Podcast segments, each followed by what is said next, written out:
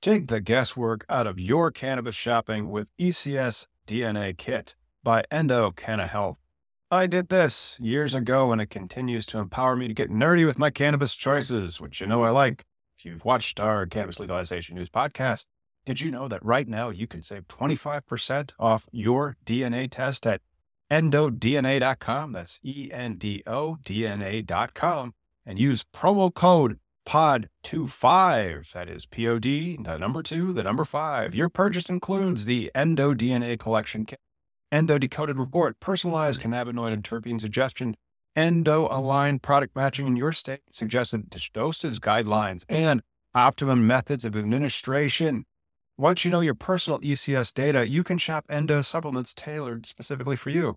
And right now, Endo DNA is celebrating their new patent with a BOGO offer on their Effecca soft gels lineup. Since so many of you struggle with sleep, I want to highlight Effecca Unwind created to support healthy sleep cycles using a patented proprietary formula of hemp derived CBD, terpenes, and essential oils. If sleep is eluding you, sweet dreams are made of this. So buy one, get one, my friend. You can shop online at endodna.com. And don't forget promo code POD25 at checkout to save 25% on your DNA test kit. Hey, music lovers. The Canamom Show podcast, in collaboration with Lamkin Guitars, is giving away a custom built, one of a kind electric guitar built by Josh Lamkin. The solid one piece hemp wood body includes a built in glass bowl piece. Yeah, you heard me right. You can take a hit and then play a lick. Now's your chance to help the Canna Mom Show crush cannabis stigma with your entry. Register for the hemp guitar giveaway online at lamkinguitars.com. That's L A M K I N guitars.com. The drawing will be part of a 420 celebration at the Goods Dispensary in Somerville, Massachusetts, where the guitar is on display for the month of April. But don't worry, you don't have to live in Mass or be present to win. Visit lamkinguitars.com to scope out the hemp guitar giveaway details and entry form. You'll even find a video of what could be your guitar in action. L A M K I N guitars.com.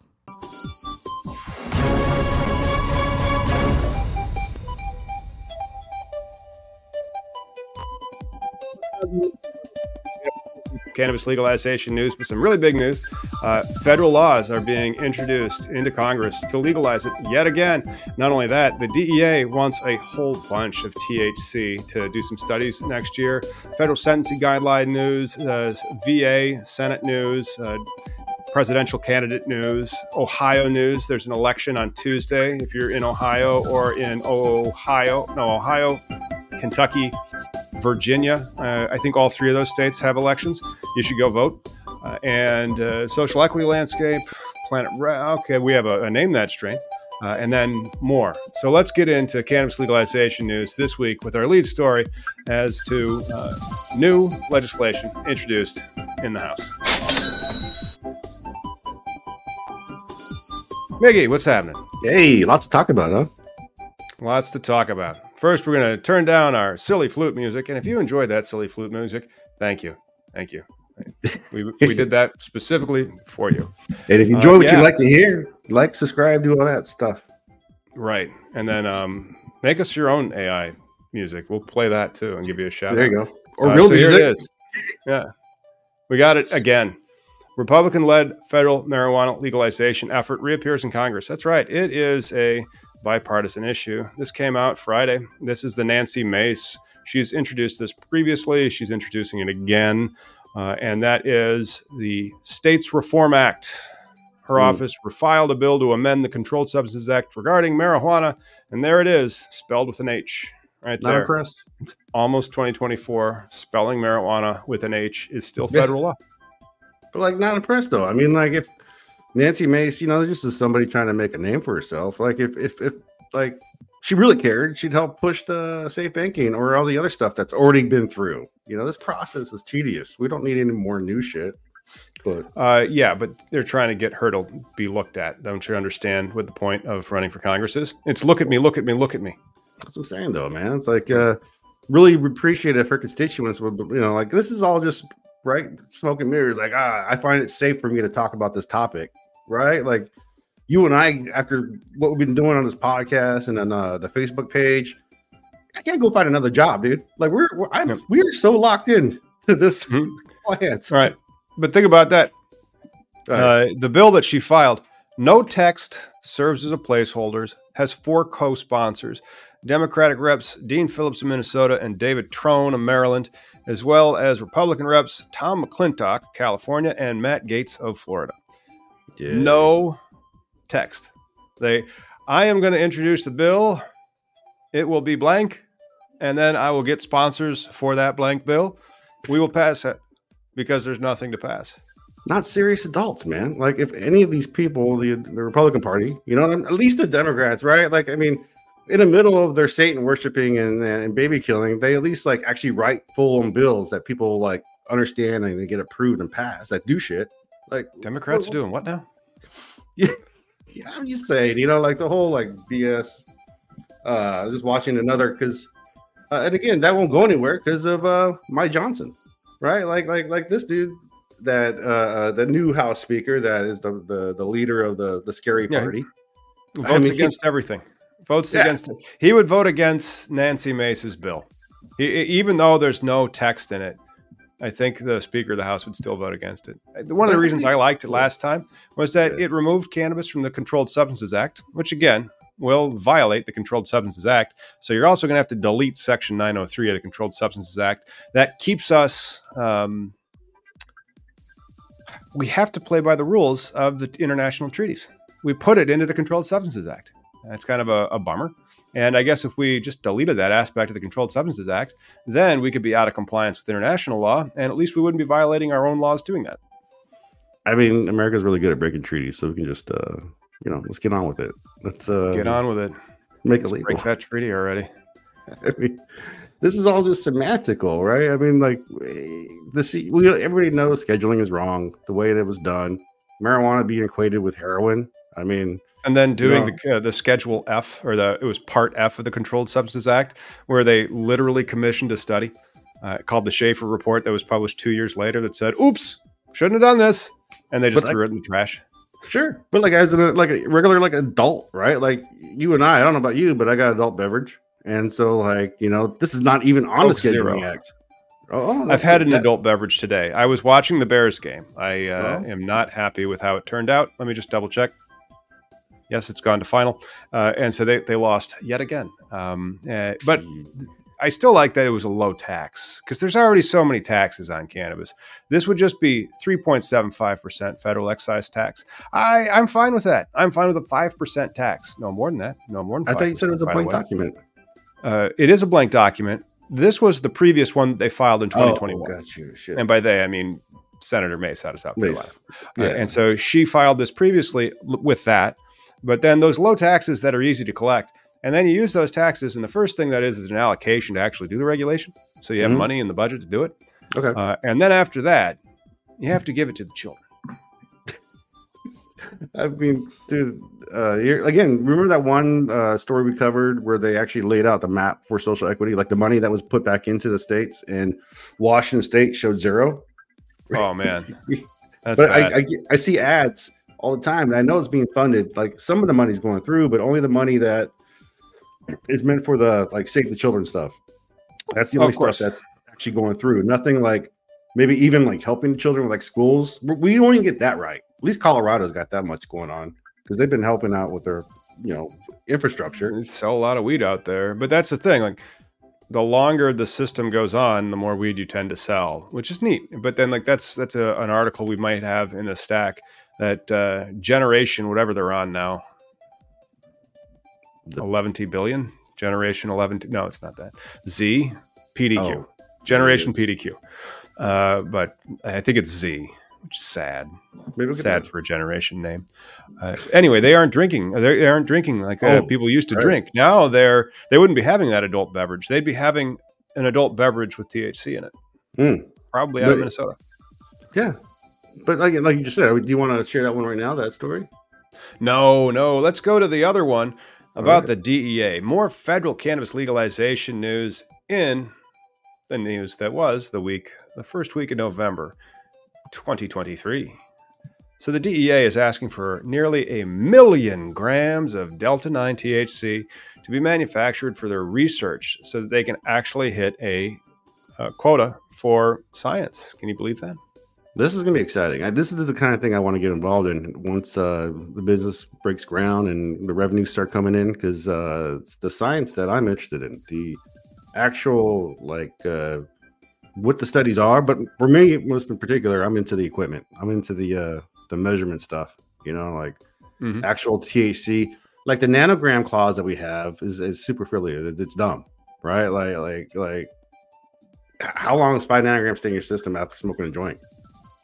Yes. You know, that, shit like that should be questioned, not not uh the actual like making it a uh uh the, the, the status quo, the barrier, right? Like instead of I, why don't we have corroborating like witness Yes. impairment evidence? So you give them a field sobriety test, and then give them another sobriety test in front of a second officer. I don't But know, like- like why? Why? Because because it's easier just to have a line in the sand. like with your breathalyzer. Breathe into this, dude. Up, you're you're guilty. Uh, was the machine calibrated correctly? But then if it's the field sobriety test where the officer is then corroborated by a witness, another officer, and they walk you through the paces of the field sobriety test and you fail it, well, uh, it doesn't matter what the level of substance in your person was, you failed a sobriety test. You know something like this too would be good because they're asking for uh, delta 9 and i would really hope it's actually uh, organic delta 9 opposed to like delta 9 extracted from hemp you know Oh, because the that's, that, that's that's two different studies though. It should be technically right? If you're going to get into like the It's the same chemical. Yeah but, But I, I, The interesting though, like- thing, the agency said in a notice published in Federal Register on Thursday. This happens all the time. And so we are still bated breath awaiting the agency to publish a new notice, a proposed rule about Schedule 3 cannabis. Stay tuned for that to this channel. Uh, we will be covering it when Schedule 3 happens. I just wrapped up a video. It was pretty long. It took me like 28 minutes to record, uh, and uh, it'll probably end up being 20 because seven minutes of that is me screaming at the teleprompter and saying, who wrote this? And then it's usually me. I wrote it, and I, I write things AI? that I can't say sometimes. Yes, the AI helps a little bit, and actually, there was a research assistant on it too that really helped. Neat. i mean you have to double check it though always Of course, but they're increasing the quota to study, and uh, the agency hasn't proposed changing its 2003 6.7 milligram quote, a million gram quota for marijuana in 2024. It's calling for the manufacture of some like uh, 900,000 grams of Delta 9 THC and 790,000 of all other THCs.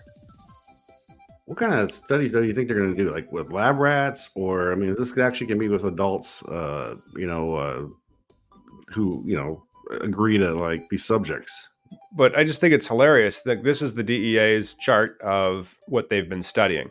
And I mean, what are they doing? Because it's it probably I, I wish it extended more than those uh, five instances of years of 2021 through 2024 proposed. But Yeah. um, it was same, same, same, and then higher, even higher again. And then this green one is all other tetrahydrocannabinol. And so they're already starting to test other THCs, which Mm. is hilarious. The THCs are only getting tested after they've made hemp only include one of them. Mm. Uh, Yep. mm, that's gonna be more important for the, the rewriting of the hemp bill too, or the farm bill. Well, we aren't going to get that this year. That's one of the funny things about the hemp bill. Uh, it has not yet been released. And so in the 2018 hemp bill, it was published in June. I can't find the 2023 hemp bill. It hasn't been published yet.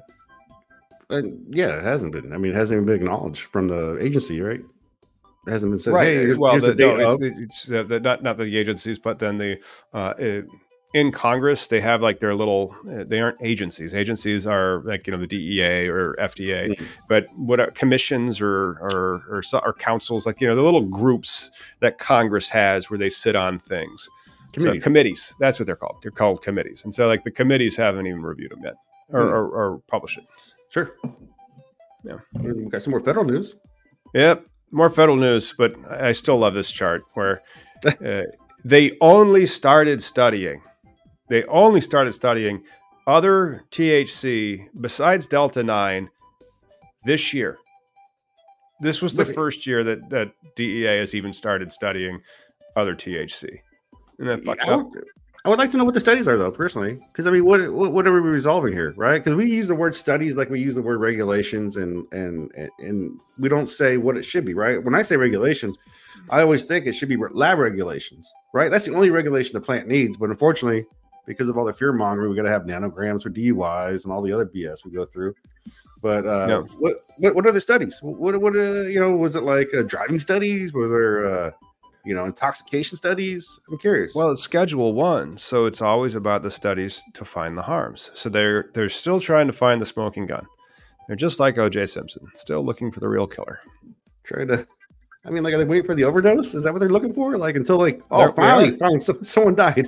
you know, Yeah, another another article came out of Marijuana Moment this past week. Federal Sentencing Commission's new marijuana guidelines directing judges to treat past conventions more leniently originally take effect, which is, uh, uh, you know, talk That's about huge, walking man. it back. The three strikes and you're out laws, I guess, uh, only really helped the prison industry. no. I know. This this is huge though. Uh, uh, I, I heard about this on a, a YouTube channel I follow, uh, the Ohio State University uh, College of Law, uh, Moritz Yeah. College of Law. They talked about drugs on the docket, and you know, just feel this like every cannabis consumer, every smoker uh, is a mini lawyer, right? Like everybody like has this little like constitutional, Especially with Chat GPT these days, they're like, "I'm going to go ask an AI what that means." Yeah. Okay. But like these this this rulemaking person is this is a fundamental part of our, our structure, but also uh, uh, most people don't know that or realize it. Like this is going to be huge for future, you know, uh, outlaws. You know, like our guest today, he was he, he was involved in Prop Two Fifteen stuff, and you know that's before there were rules. Uh, the, the the society is towards it, I guess. I don't, or what's the what, what do you call the barometer? Kind of how things change from everybody was afraid and fearing it to like now it's almost Uh, uh, Yeah, usually the pendulum. We usually call it, the pendulum has swung the other way on that. there you go. Yep. Yeah. For example, federal judge historically directed to take into account prior convictions as aggravating factors when making sentencing decisions. So, three strikes and you're out, for example. Uh, but as states move to legalize, advocates push for updated guidelines so a person's cannabis record doesn't add criminal history points to enhance the sentences. Very nice. Uh, and so there you go. Those were new regulations published uh, in in the Federal Register. Or the, actually, they've already been published in the Federal Register, so they were probably published at least 30 days ago as they Yeah. became effective on Wednesday. Well, and then the the important part now is the new conversation will be: Is this retrograded? Is this retroactive? Can can uh you know if I was arrested three years ago, can I now get my case Petition over? for, like, you know, can you say I'm serving too much time? Yeah. I don't know. I am not a criminal lawyer. Uh, you know, if you said, uh, questions about how to buy and sell equity of a cannabis license in a particular state, that I can answer. If you ask me about this type of stuff, I'd be like, I'm going to call a guy who does criminal law. And that's the thing about the uh, American uh, law system is like most people don't realize like it's not a sweeping pen that can like just free people. It's layers and layers of like RICO cases and you know uh, people caught up in like you know uh, like like Craig Cesal. He was a mechanic for for uh, you know shipping network, and then uh, he, he got like you know part of that with thirty years, crazy. And then there were this guy, the the guidelines. That's where we go. Yeah. But, like, see this? These are federal regulations, everybody. Mm-hmm. There will soon be federal regulations for Schedule 3 weed. So get geeked. It will be a great 2024 uh, where you have a whole new schedule that should be taking effect. You Well- know, it, it's so like those two stories, they talked about things becoming effective and rules being published. So we're going to be doing stories about rules that are published. And then we got to do a public comment period. Then we got to have it be published in the final one, and then eventually it'll become effective. Um, you know, I hope that it is. I hope that uh, it'll be interesting to see how the 280e plays out. Yeah, yeah. But these are essentially your guidelines, right? If you're gonna have in a business, and then besides rules, the rules, and and then and then the taxes, and then also like say you're into like edibles, then you're gonna have the FDA rules, and you know whatever it takes to make brownies. Yep. Whatever it takes to make brownies. You're always going to need stuff to, to to to help make stuff with brownies. That's just how it goes, man. Well, I mean, if you're making a food product, you're just following full rule. There's nothing new about cannabis, right? There's no like uh, agriculture is agriculture, and infusions are infusions, no matter what. Uh, you know, in the end. Yeah.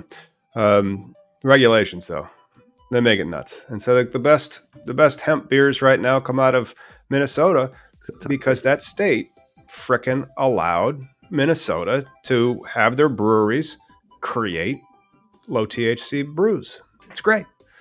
And it is 20 past the hour, I'm being told by a flashing alarm clock. So we'll be back with our guest after it is 420 somewhere.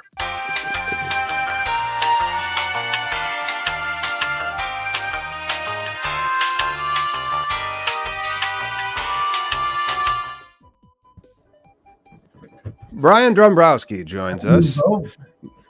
Hey, Brian. Thanks for coming on the How podcast. you? Oh, no, thank you for having me. I'm super psyched. You guys are amazing. So thank you. Appreciate hey, it. Hey, well, you know, tell the people tuning in uh, who you are what you do in the industry. Uh, you know, so I've been in the cannabis industry for about 20 years now, and I've, I have a very different background. I actually entered it in 2002, and I'm 51, so I had a Dare Bear when I was a kid. I, I, I had reefer madness when I was a kid, and went right out of high school into the military, military into big box retail, and actually wound up running a district for Walmart. Um, and they, after a couple other districts, they sent me up to Northern California to run that district, and I got in, introduced to this industry by third and fourth generation growers, who I didn't believe at all at first. I thought they were lying and they just wanted to get high, but they actually taught me that it was a medicine. And, you know, so I, I got to see somebody who was having seizures take oil and stop. Uh, and I'll tell you, the first time I saw it, I was like, you guys are all messing with me, and this is not real. But as I yep. as I got into it and realized it was, uh, I ran that California Walmart district for about six months and jumped both feet into cannabis. Um, nice. Yep. So uh, yes, I did the Prop 215. Had a cultivation center. Had a dispensary. Very soon on, saw how difficult it was, and really sat, you know, situated myself where I'm helping people open these businesses, run them successfully, not get in trouble. So I've been able to work in a dozen different states and and open probably 200 plus yeah. doors. Uh, it's amazing. That's awesome. You know, thank so, you for your service yeah. both in military and also in legalizing it. Mm-hmm. You know, and then uh, somebody else who's lied to, you know, when he was a kid, and Miggy as well. Um, how did that make you feel when you realized you had gotten just straight up lied to by your government your whole life? You know, I it's a blessing in disguise, honestly, um, because now when I talk to people and they're not believers, you know, sharing that story really helps. You know, it, my my aunt about a year ago got really sick and is in the same you know situation just didn't believe in it um, mm. took me a few months to to get her to understand and she was able to, to live out the rest of her time very happy and and you know so yeah.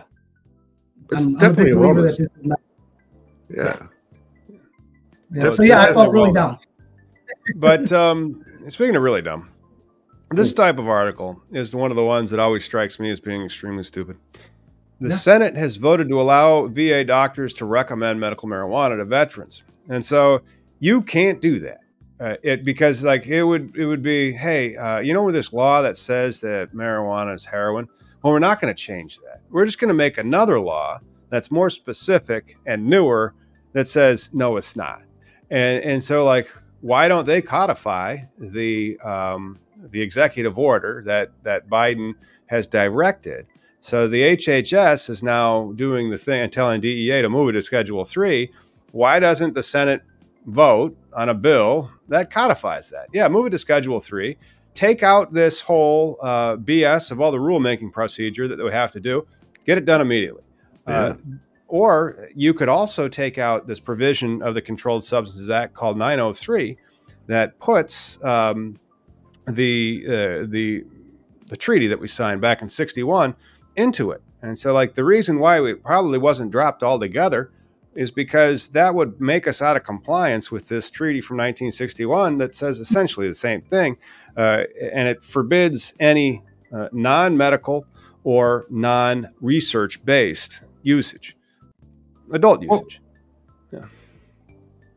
I mean, that's yeah. a great question. I mean, like as far as like double rules, right? You're, you're like a, an exception of uh, like how Just, the, the barrier no, it's it's like a section in the law also putting just like taking that treaty and saying we're going to put that in here. Mm. So like we couldn't we couldn't say we're not going to follow it because we're going to follow our own laws and our own laws say we're going to follow it. That kind of thing. Well, I had a question. This so this one's on the Senate though, right? So the Senate's owned by run by Schumer, and it says like the House. So does it mean it already passed the House? I have no idea. If it had already passed the House, we get into reconciliation then. Yeah, because I mean that's what should happen right away. That should be the headliner. Like, hey Schumer, fucking do something, reconciliate. but then, like, yeah, which I'll, one's, I'll jump which in. One's going to give that? And, yeah. yeah. Well, I'll give you my thoughts on this. Politicians lie, right? Um, it, All the time. It, it's it's a bad game of would you rather every time we have to vote for these people, like what whether Democratic, Republican doesn't matter. They're full of crap. Yeah um, you know, and, and they use us as a pawn in this tool. And the veteran piece hits very, very close to home because I got brothers and sisters that need this. Um, you know, about four years ago, I moved to Texas. Uh, there is our medical program in Texas is horrible. Um, so it's terrible. It's it's essentially hemp. Yeah, it's essentially hemp. Hemp is better in Texas. Let me be very honest with you. It, it is, and it is what we have. And I will tell you, I was all cannabis up until four years ago when I moved out here and I saw it. And I will say, half of my clients are on the hemp side now, and I'm trying to get the other half there because I'm a big believer that you have to have your foot on both sides of this imaginary fence so that yeah. when it comes down, you are you're gonna win. Um, so yeah, that farm bill that you guys talked about, you know, they they paused it. They said they were going to try to get it out this year. Some other ones are talking about, you know, going another year before you see another one. Um, that's going to be a telltale sign on which way the government goes if they legalize this through the farm bill or state by state. So it's yeah. you know the Schedule Three, all that stuff is really really scary to me watching this all play out. Yeah. So, so Clone so Coach is asking Schedule Three current market, I mean, culture, who knows how that's going to play out, but the market immediately more profitable. And so, like, mm-hmm. that's one of the things that I like about Schedule 3 because if you're doing the THCA game or the Delta 8 game or the hemp game, you aren't paying taxes to your state. You didn't have to spend a shitload of money to get operational. You didn't have to compete like hell to get that license. Mm-hmm. And then you're selling essentially the same stuff, and uh, and then you're not getting taxed. Mm. And so like you have to you you got to go under all those regulations and then you get to also avoid IRC 280E. And so there's no reason in hell for us to open our dispensary, Miggy. Oh, I, I get you. But yeah. I mean, it's still there's a yeah, lot of. Got, you are doing the right thing. Get your foot on both sides of the fence. Honestly, that dispensary piece. Look, if we do, if they do implement the testing and the regulations through the farm bill, then what that's going to mean for these dispensaries is you don't have to pay that $40,000 a year anymore to renew your license. You don't have to, you know, do all the other 280E and everything else. And, you know, it's another way for those dispensaries to turn into a profitable profitable business. So I got to yeah. watch both sides of the fence, guys, honestly. Oh, sure. Well, we'll but, see if we have, because uh, then ecom would just be a new add on. I'll talk. Mm. I'll talk to the the people about that. But um, yeah, you have to watch out for it simply because he's right. Like the the Farm Bill in 2018 was published in June. I tried to find the Farm Bill for 2023 today. Doesn't exist. Hasn't been published. Mm. Isn't there like though an inevitability, an inevitable thing with the legalization of, of cannabis that like because hemp and cannabis are the same plant essentially that like you know we have this arbitrary line that divides it but one day and when a real regulation world where like justice and you know things prevail uh, it'll just be this plant, right? And and, and there'll be like the fun plant and the plant made for concrete. That's it. It's how you you intend to start your grow, and, and so like that all is going to come about. But thinking about you, Brian, in Texas, I mean, you're talking about the hemp thing going on, and, and it just occurred to me that you guys probably have like, like here in Washington State, and and, and Tom, he, he's had his medical marijuana license or uh, card for a long time, but here in uh, uh, the the hippie utopia, you know, we had uh, free capitalism for a while with like cannabis markets and, and, and stores and shit.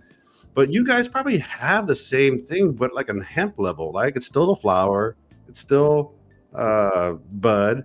It's still probably got trichomes on it, but it's just hopefully not testing hot. You know, like that's the uh, the dividing line for your guys' the whole market out there. And so I can see like you guys have marijuana light as a program, but uh, it's unfortunate though. You guys couldn't have the full, you know, real deal. Yeah, same damn thing. see, that's debatable, right?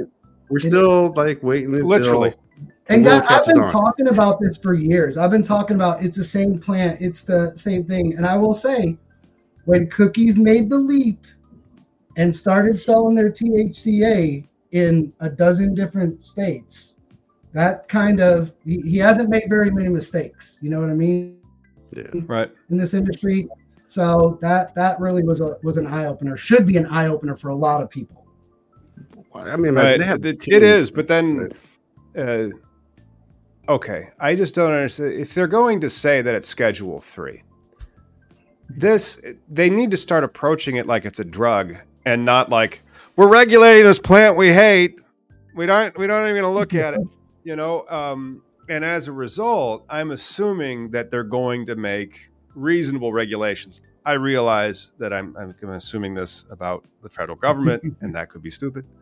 But um, they're going to try to regulate it like it's a drug, like you know, it, and as opposed to like it is a politicized, stigmatized plant, yeah. uh, meaning that if you have a concentration of this drug, which is evidently THC, but then what does that include? Does that only include the Delta nine variant, or does that include THC?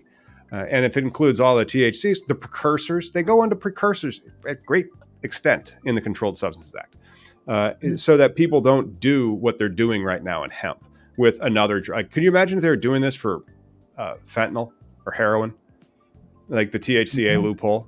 That would drive people nuts and be like, "I'm sorry, it's not Schedule One. You said it was fine."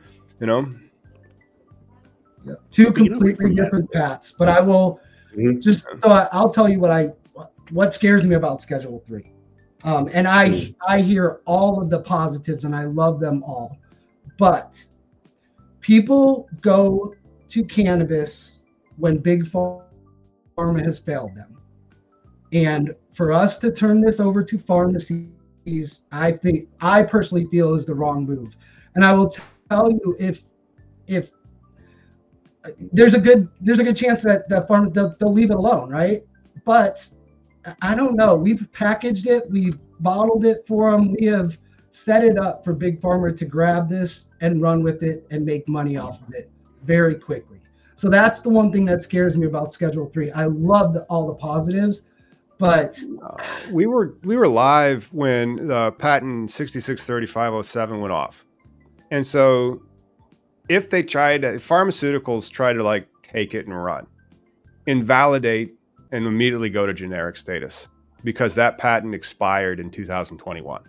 So, like, I, are you worried about big aspirin? Are you worried about like, mm. you know? Uh, and so, like, I'm not worried about acetaminophen. Like, somebody's going to be like, "Oh crap, I can sell all this acetaminophen now." You know, over the counter. Uh, it's it's generic. You know, right. Competing against Tylenol, I'm taking Tylenol to you know, gonna go beat Tylenol. I'm gonna go beat Cresco. Uh, so if we can get generic status, cool. And and how couldn't we not? I mean, because they like if we pull up the patent that's now off, so it's not on patent anymore. It is about uh, cannabinoids, including THC. Yeah, but like, what what does like big pharma mean when it comes to this plant, right? Like, you know, it's still gonna be grown, and and and like it's gonna be like freaking what I get here in Washington State, where it comes in a goddamn package. You know that, that I mean, when it comes to the plant itself, I mean, if you're a real plant consumer, but then when it comes to like, because you can turn this thing into an extract. You can turn it into a powder. You can turn it into a pill. I mean, that's what, what big pharma is. But like, when it comes to the plant itself, yeah. you're still going to go to the goddamn store. The grower's still going to have the job. You know, the, the grower. Hopefully, there'll be like, uh, you know, the home grow would be the issue, right? So we can have the varietals, so we can have the the the, the differences and and the, the experience of the plant. Because you know, you give it to like say only a big business to allow to be grown. They're only going to grow certain types just because that's what's pulling it in, right? You're, going to see Blue Dream for years and never see anything else, you know. But well, that, I, that's the only thing I can see. I don't know. Did you see the trending news that was going around this weekend? No, let's go.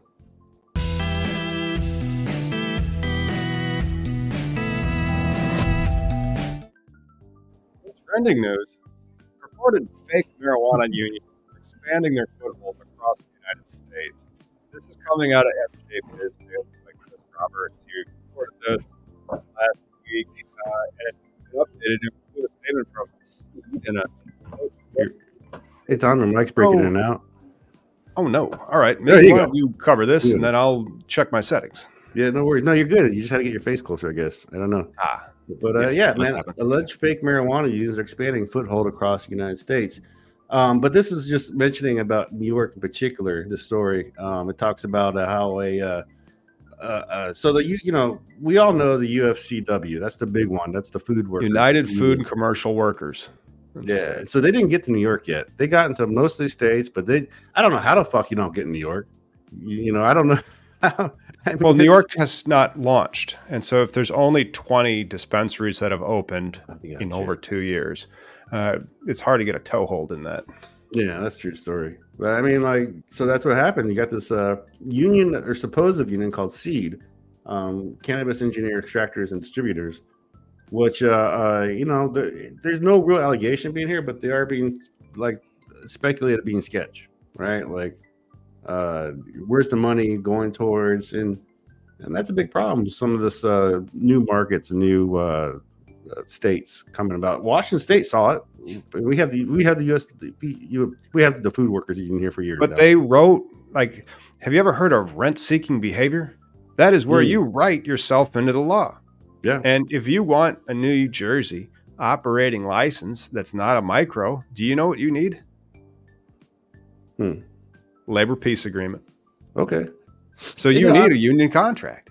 And okay. and uh, these guys are like, I got a union contract for you. How hard? I mean, like maybe we're approaching this game all wrong. Maybe we should have been like, been like, how easy is it to make a union? And then just go make a mm. union and then bust up all the uh, the license holders and be like, you know, you got to pay us more. Sorry, trying you know, to help the, the people. This this has been going on forever, guys. These yeah. unions popping up in California back Mm. And in fact, stuff's coming out now about what what's going on with it. And I will um, I will say that. Um, so when I was with, tried to make this cleaner for you guys. You're good, uh, man. Um, when I was, what, what, 30 years ago when I was with Walmart, um, I was the one that went in when union cards came up and interrogated mm. people and got rid of them. So oh, I've been on that side Post. of the union. But then when, yeah, but then when but when I grew up, my dad was a union steward. So I've seen both okay. sides of this. And I actually know Hugh pretty well, who is with the UFCW. Um, there is a place for unions in this yeah, in yeah. this industry. You know, because there are there are horrible owners of these businesses. Um, yeah, and, and the, so there are place the you know the place for these unions and the way that these that these horrible owners have gotten around that is to create their own unions or have their buddy oh, create shit. their own union. Is that and there are several things going on in California right now with the you know with the Teamsters with you know mm. that that has been highlighted. They, these fake unions were are not protecting their people. Yeah, and, and, that, um, that's the thing. And again, I have seen both sides of this fence on the on the union too. And I will tell you, we have we have places that that we need unions in, in, in this article, they refer to the Seed 420, haha, pun intended, because they're going by uh, you know local 420. But uh, uh, so the somebody commented that they operate like a company union, right? And look, you're like you said. I mean, you've seen both sides. I the one opportunity I had to be part of a union, I passed on it because they weren't looking for out for my best entrance, and then that was actually one of the largest unions out there. But uh, uh, there is unions do work, right? Like uh, we know with uh, uh, right now with the writer strike and the uh, the actor strike going on, you know, like they work and they protect people. You know, uh, depending on what your position is and who they are. Personally, if I was a, uh, a cannabis employee and then I wanted to be part of the union, I would have reached out to the UFCW. That's the leading organization, a national organization.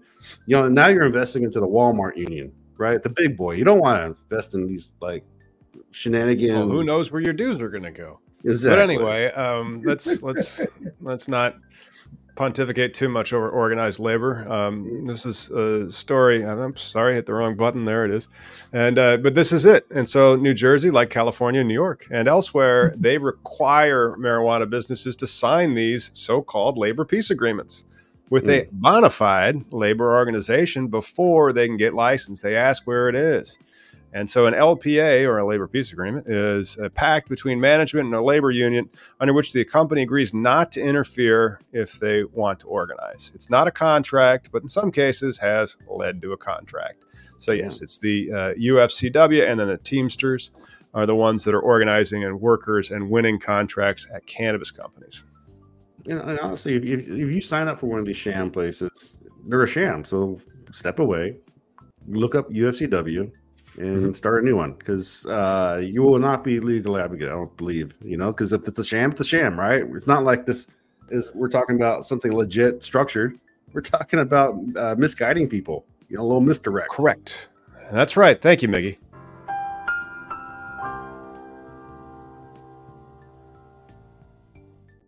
So, in other silly news, uh, we have the Trump team is kind of busting the balls of uh, DeSantis, saying that he should use some marijuana edibles to deal with his presidential campaign stress. Uh, so, they don't necessarily support legalizing, but they do support put downs with marijuana yeah, so the Trump campaign took a swipe at uh, President candidate Ron DeSantis, urging the Florida governor to pick up some edibles while visiting Nevada to de stress from the race. I mean, we say funny's funny. It is true, but also the same guy who had the funny joke uh, would put you in jail and kill you for it. Like, he doesn't care. Like, whatever Yeah. would get him popular. I know, but the the the, stra- the DeSantis strategist just then uh, jabbed uh, Trump, saying maybe Ron should consider voting us. Oh, I'm sorry, maybe this is actually Ron. Just I don't understand what that it says. Maybe Ron should consider voting a smoke, sh- visiting a smoke shop and buy some edibles to take the stress away. Something Jeff Roe, oh, a DeSantis strategist, should know something about because he's lobbying for marijuana legalization in Iowa uh, which is hilarious. They're they're politicizing marijuana legalization and saying you shouldn't vote Mhm. for this guy because he works with a consultant who is trying to get it done. Because it's evil. I'm, I'm just going to refer back to my would you rather comment. There you go. Right. Would you rather eat dog crap or cat crap this election cycle? Right. Well, It's crazy. the I mean, pers- lobbying They- firm they was should've- Axiom should've Strategies. four years ago. They, they Say should have bro? legalized it a long time ago. Oh, yeah. Yeah. 100%. But, you know, the, I think don't the, care. the power, go for it. They don't care. The power of the internet helped, uh, you know, let the toothpaste out of the tube. You know, counts out of the bag. A Give me little bit. I mean, they still try to keep the cow in the barn by like using algorithms to censor channels like Mm. ours. But I see. I think it's just a, a it's a default safety thing, right? It's human, right? Like earlier when I joked about like how you and I can't find another job, literally, like I'm so we we are blessed that we got this license going. We got a partner coming. Things seem to be pretty fair. Fair is like a hard word to use when you talk about business, but I think things are going pretty well. And I'm pretty excited too about the MJ Biz that we got coming up. I'm working on an article, dude. I'm uh, I'm Cool. calling it uh, beer and smoking in Vegas. All right, we'll find out about that. Uh, but it, it is hilarious that one of the people had their uh, Twitter account blocked for sharing this. That's, well, um, uh, my Twitter See? account got like blocked as well. Like I can't access Twitter anymore, which is fine. I guess. Again, we've been so we've been used like you know uh, uh, uh, shadow ban. You know, we, we didn't have this free THC page that we've been admitting for the past Mhm. over 15 years about just like spreading the word. You know, I mean, kind of like when people talk about addiction to cannabis, there's like the gospel of it, right? Where you're just like tired of all the bullshit, and you're just like, hey, everybody. Oh shit! I just unplugged myself. You guys there? Don't unplug yourself, Miggy. Don't unplug yourself. But while Miggy's trying to plug himself back in, here's something else from the article that I thought was particularly relevant. Um, so, Florida voters are also going to try to legalize cannabis next year. Uh, there is a lawsuit on uh, pending in uh, Florida courts with oral arguments on the case scheduled for November 8th to see whether or not it will appear on the 2024 ballot to legalize it. This is something that I'm really worried about in a different state, Ohio. Ohio Mhm. has it up uh, Tuesday.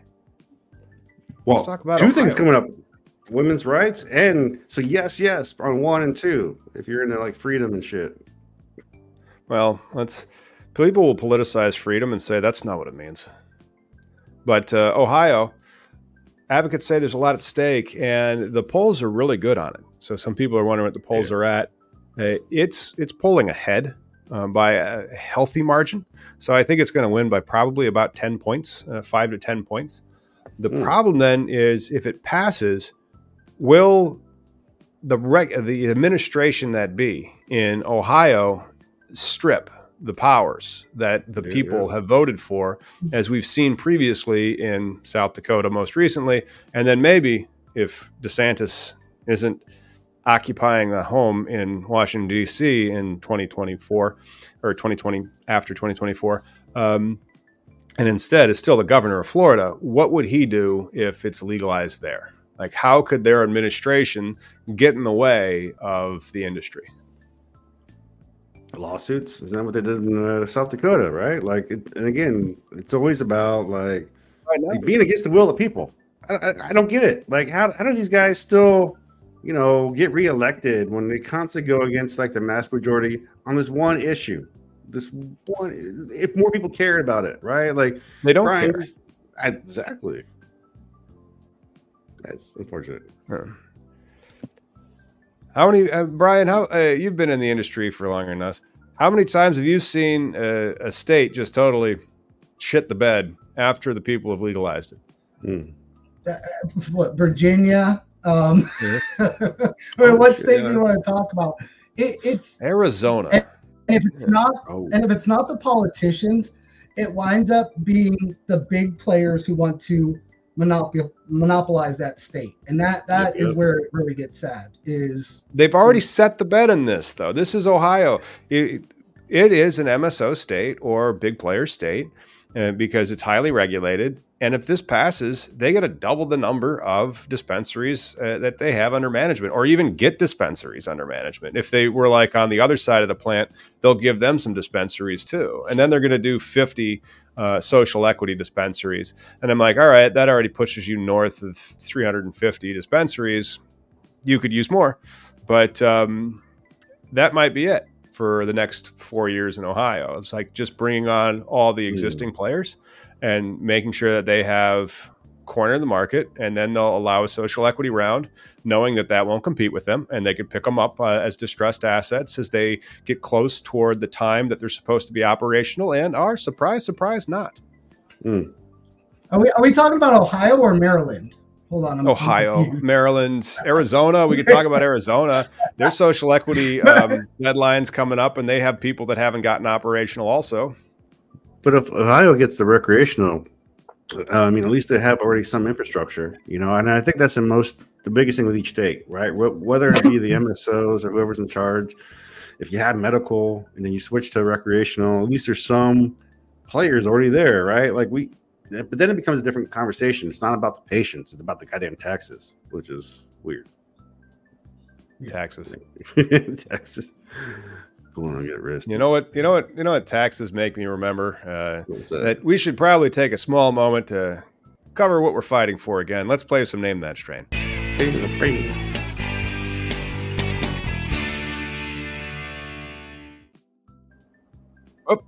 Brian, you've become a uh, very large. We'll pick on the- nugget of I like cannabis. it. I like it. Uh, this, I guess we could also do that one. There we go.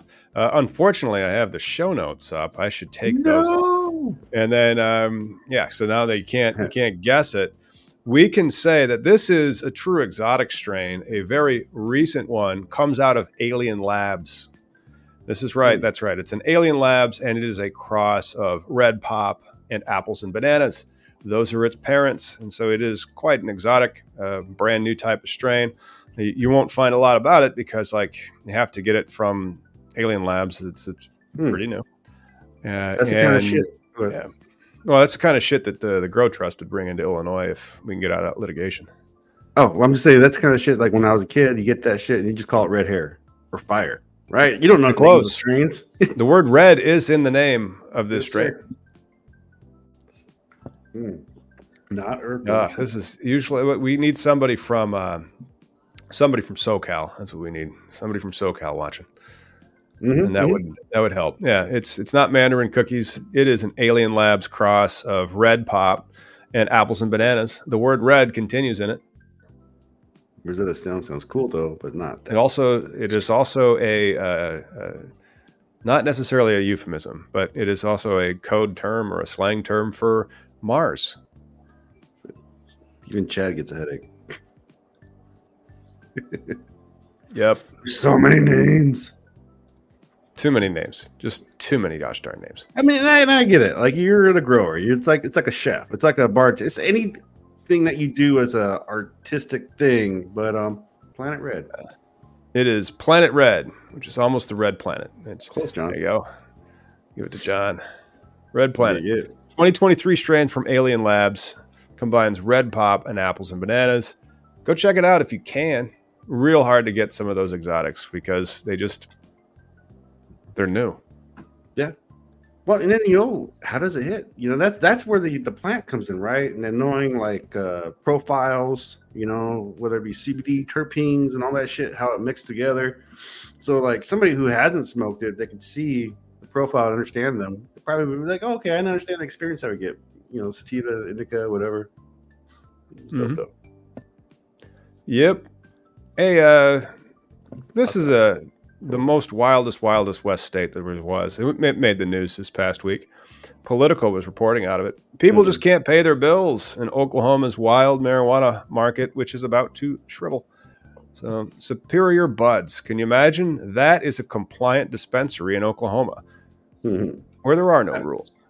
But isn't this just really the market leveling itself out? You know, what I mean? Uh, like, this is an, a, a ridiculous market. 14,000 licensed medical marijuana businesses. I want to say Oklahoma has a population of approximately 3.5 million. There's not 14,000 cannabis businesses in Illinois. The, our statute limits it to 500 adult use dispensaries, you know? And there's 13 million people in Illinois, not four. and how many growers do you guys have now? Very few. Like we have uh, pretty much 21 control the show, and then there's another 88, 87 that have a license. And out of those 87, 10 are operational. And out of those, I don't know if any have flour. Uh, but then Oklahoma is creating 64 times the volume needed for their patients, which makes me go, Oklahoma, you're complicit in the diversion that you're creating. You are. Uh, Illinois controls the supply so much that if you have a license, you have to sell your crop before you can get more canopy space. They just won't let you have canopy space. And then maybe, well, yeah, the MSOs will never allow that. But Well, they- um, They Yeah. stopped issuing licensing last year, but like, I mean, don't you think that also the fact that they didn't legalize recreational, they shot themselves in the foot as far as like, uh, then they would have a recreational market. They would be more stabilized, opposed to this like limited market of only patients, right? Because only patients can get access. Only patients will go through. People willing to go through the motions, you know, and the other eighty percent of the population doesn't want to put a name on a registry. They don't want to put their names in the system of any sorts. So Right. They don't. They don't. But 64 times the supply for the patients needed to serve only 385,000 uh, Yeah. patients. And so It- for 385,000 patients, they're making a lot of weed. Sure, they just don't know their own bandwidth for their state with it. Because I mean, like Washington State, I don't think there's much diversion like there used to be, but these days, I mean, maybe uh, in another state, one of the big grows. I know in California, rumors has it that there is some diversion from the big grows, right? Because that's how they counterbalance the taxes and all the other bullshit they're all going through. But uh, here in Washington State, I don't think there's that much. I'm, i know in Oklahoma for sure there is. So, yeah, whatever. Yeah. Well, how much work do you do in, in Oklahoma, Brian? You know, I've done some work, and I I hate leading people down the wrong path. Um, so I haven't done yeah. work in Oklahoma for a while. I, I, there are states that set people up for failure. And if you go into Oklahoma, if you decide to go buy one of these failing companies, your background better be marketing and nothing but marketing yeah. because that is the game in Oklahoma now. Wow. Um, yeah, yep. it's, yep. It, there's if you are good, you'll survive. If you're yeah. not good, you're going to be gone, which is um, interesting. But you know, I, the only time that I really work in Oklahoma is trying to get people out of Oklahoma and into states where they're uh, more stable of a business. Or it's like you know, you do you'd be all right here, here, here, or here. Would you like in over there? Yeah. Hmm. So uh, we got some social equity landscape news. Social equity landscape news. We were speaking about it earlier, but then lots of the licenses these days are social equity licenses. Um, the one that we won was social equity because Miggy is uh, social equity. Uh, and uh, yep, in Illinois, not in Washington State, not in Maryland, in Missouri. Um, we'll see where else you may qualify under their definition of social equity. I mean, I'm a big fan of it now. Uh, Maryland, you mentioned Maryland, man. They set those social equity applicants up for failure in Maryland. They, uh, big they, time. They've only got 18 months of financials for for the application. That yep. if anybody's applying for, and Maryland, they said your numbers can be wrong. Just give us your numbers and think. Just give us your best guess for your numbers, is what they're saying. And the numbers will not yeah. be dispositive. It will not disqualify you if you're broke. Tom, did, right. it's not what it's doing. Sorry, go ahead, Miggy.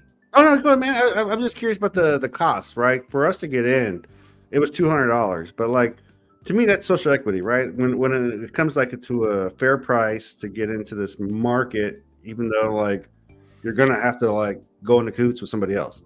But like, wasn't Arizona still like a hundred thousand or some bullshit like that to like start in social equity? You guys remember? No, Connecticut was three million for social equity. Yeah. Okay. Not not very social equitable. Socially equitable. Just saying, um, three million dollars. Yeah. Well, and and even in like I said, Maryland. If sorry guys, I broke up. Go ahead. Okay. Well, here's the rundown. That when we could talk more about Maryland because they don't yet appear on this list, uh, and that's interesting because they do have some social equity permits. Uh, none of them are operational. They were issued a couple years ago. Uh, about 5% of the marijuana businesses worldwide are social equity. Out of the 42,319 active cannabis business licenses in the United States, and remember, uh, if you take out Oklahoma and California, you cut that number in more than half. And so out of that, you know, some 20,000 that are outside of just those two states, you have 2,300 that are social equity, 26 in Arizona, 619 in California, 59 in Connecticut, two in Florida. Uh, as you can see, zero in Ohio because theirs was literally uh, unconstitutional. 144 in Illinois, that's probably a little low. Uh, 392 in Massachusetts, 42 in Jersey, which is ridiculous considering it's an open market state and social equity mm-hmm. gets the first priority to open. Uh, mm-hmm. 781 in New York because you had to be social equity, otherwise, you couldn't get it.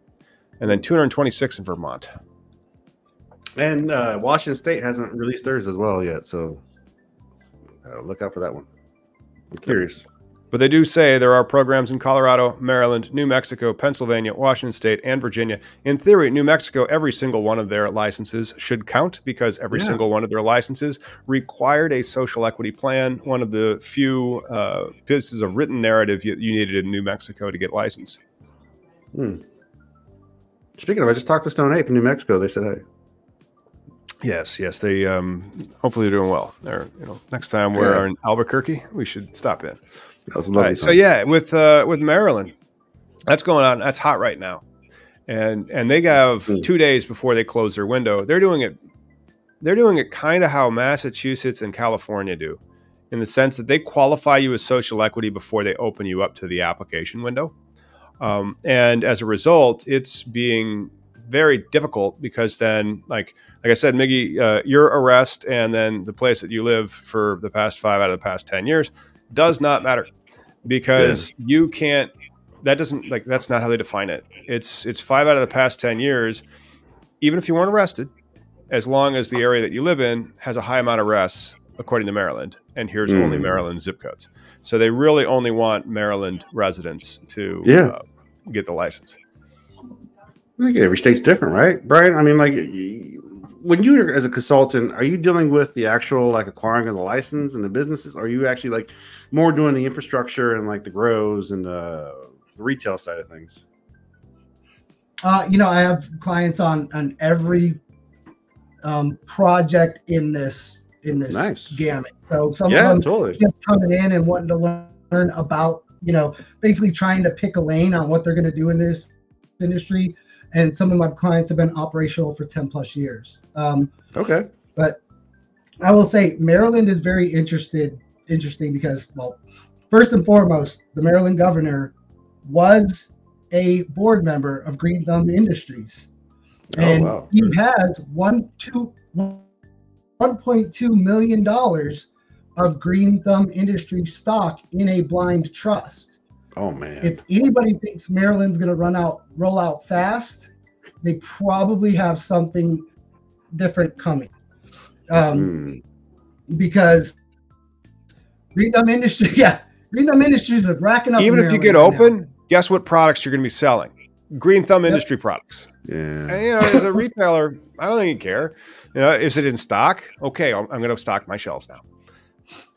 But I mean, the the rules have to be written, right? Not to to be a point where it like says, "Hey, Green Thumb Industries, here's your fucking license." More like, "Hey, it's a twenty million dollar freaking entry fee, or whatever." No, great GTI is already there, operational, selling recreational. They, Oh. they are killing it right now, waiting for the social equity applicant lottery to happen. So, and then once the lottery happens, hopefully in January, then they're giving those folks 18 months to get operational, or they lose that lottery ticket. And I don't think this is a state that's going to Mhm. expand and let them go 19 months. They'll probably Mm. take that lottery ticket back and push it to a third round. So, We'll see. yeah, it's it's Maryland's very interesting how it's playing out, and I will I will say, with them just you know setting these social equity applicants up to just look at 18 months of your financials, that's setting them up for failure. So this lottery No, system, Not just that set up for failure, 65% equity holding and so five year hold period. Yep. And and you cannot really have any investors on the front end. And so like uh, it, they are going to completely turn over these winners to wolves and give them nothing to sell them. Yeah. But go for it. But the the juice will be worth the squeeze in that state when it all plays out. Four years from now, that's going to be a strong market, and the mom and Hmm. pops that can get through this garbage and get operational will do very very well in that state. Um, but right. yeah, that's but to they've set it up in such it's it's they've set it up in such a way that they won't be able to get operational because the person that they're giving the license to, like if it's if it's a normal company and you put up, I don't know, let's say 65% of all the capital to get operational, you very often get 65% of the license. But here, if you put up 100% of the capital to get operational, you're not allowed to touch more than 35% of the license. And the person who you just fronted all this money to is allowed to veto everything. Of power. Who's going to make that? Who's going to who's going to lay that money down then in that setup? What investor in their right mind would do that? And again, we're just talking about a plant that does medicine. But also, you're you're going to give these licenses to people that you know can't afford them. You know they can't afford them. You're saying that there is a, a, an, a fund that's out there, and you're just going to give the, the this license to somebody who can't afford it, and then put them in line to get free money from the government. How do you think they're going to be operational in 18 months? The licenses that you gave out, you know, not 12, 24, 36 months ago, are not operational and are waiting for the money from the fund that you set aside from the legalization of it. So now you have like mm-hmm. another three years of people waiting for a fund, and then they've written it so like it's it's five years of operation. So that's just tolling the time from which you can buy that license until they're operational, and then that person has to own 65% for the five years. By the way, Maryland has a ban against monopolies. Did anybody consider that when they were making this law? That only this person can get this much for this long? Only them? Okay.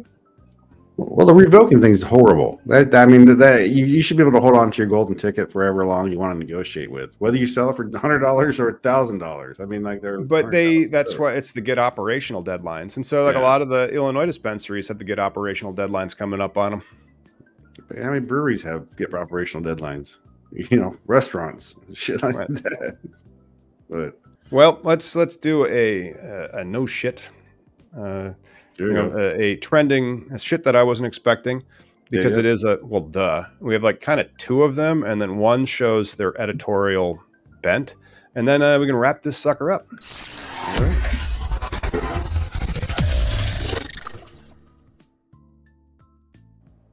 So, uh, NORML has published an article in Obvious magazine that cannabis commonly used as a sleep aid by cancer survivors. What? research there as it's been legal for five years.